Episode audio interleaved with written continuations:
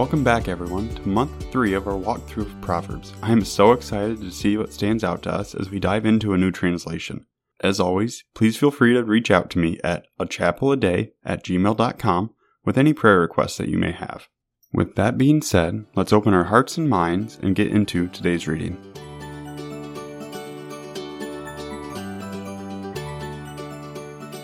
Proverbs chapter 16 The plans of the heart belong to man, but the answer of the tongue is from the Lord. All the ways of a man are pure in his own eyes, but the Lord weighs the spirit. Commit your work to the Lord, and your plans will be established. The Lord has made everything for its purpose, even the wicked for the day of trouble. Everyone who is arrogant in heart is an abomination to the Lord. Be assured he will not go unpunished. By steadfast love and faithfulness, iniquity is atoned for, and by the fear of the Lord one turns away from evil. When a man's ways please the Lord, he makes even his enemies to be at peace with him. Better is a little with righteousness than great revenues with injustice. The heart of man plans his way, but the Lord establishes his steps. An oracle is on the lips of a king, his mouth does not sin in judgment. A just balance and scales are the Lord's, all the weights in the bag are his work. It is an abomination to kings to do evil, for the throne is established by righteousness. Righteous lips are the delight of a king, and he loves him who speaks what is right. A king's wrath is a messenger of death, and a wise man will appease it. In the light of a king's face there is life, and his favor is like the clouds that bring the spring rain. How much better to get wisdom than gold! To get understanding is to be chosen rather than silver. The highway of the upright turns aside from evil. Whoever guards his way preserves his life. Pride goes before destruction, and a haughty spirit before a fall. It is better to be of a lowly spirit with the poor than to divide the spoil with the proud.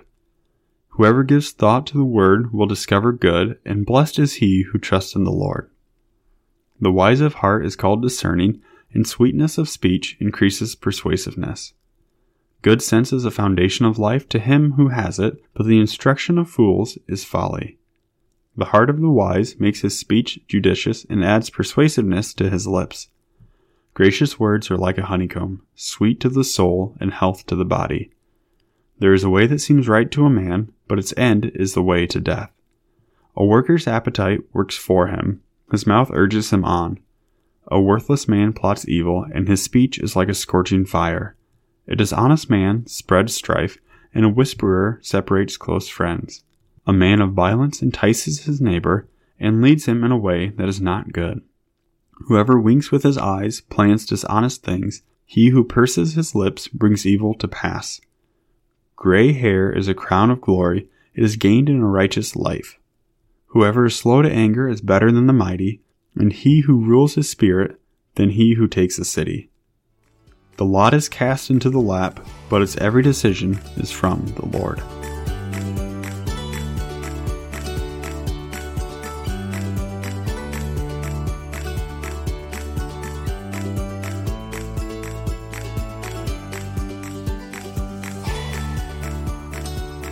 Father, we read a lot today in Proverbs 16.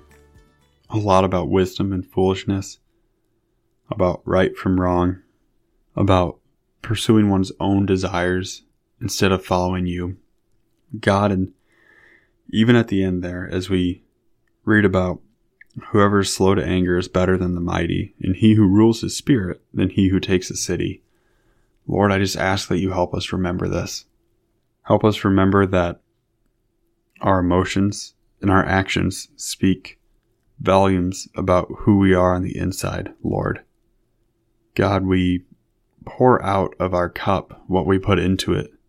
And if this is anger and strife and bitterness, then that's what we're going to show others.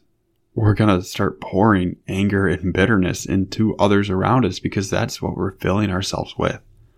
Lord, and I ask that you help us Help our cups be filled with righteousness, with love, with honesty and trust, and with support for those in need. Lord, my goal in life is to show you in who I am in my actions. Lord, if I can do that each and every day, if people can see who you are because of the work you've done in me, Lord, then my mission is more than accomplished. God, I pray that for myself and for anyone listening, that you open our hearts, open our minds, help us to show who you are in all that we do so that others can see you and want the same thing for themselves, Lord. I don't ask this because I think I'm worthy, but I ask this because I know you are good and gracious and glorious. God, I thank you so much. I thank you so, so much. Amen. Thank you all for joining me for day 16 of our walkthrough of Proverbs. I can't wait to see you next time.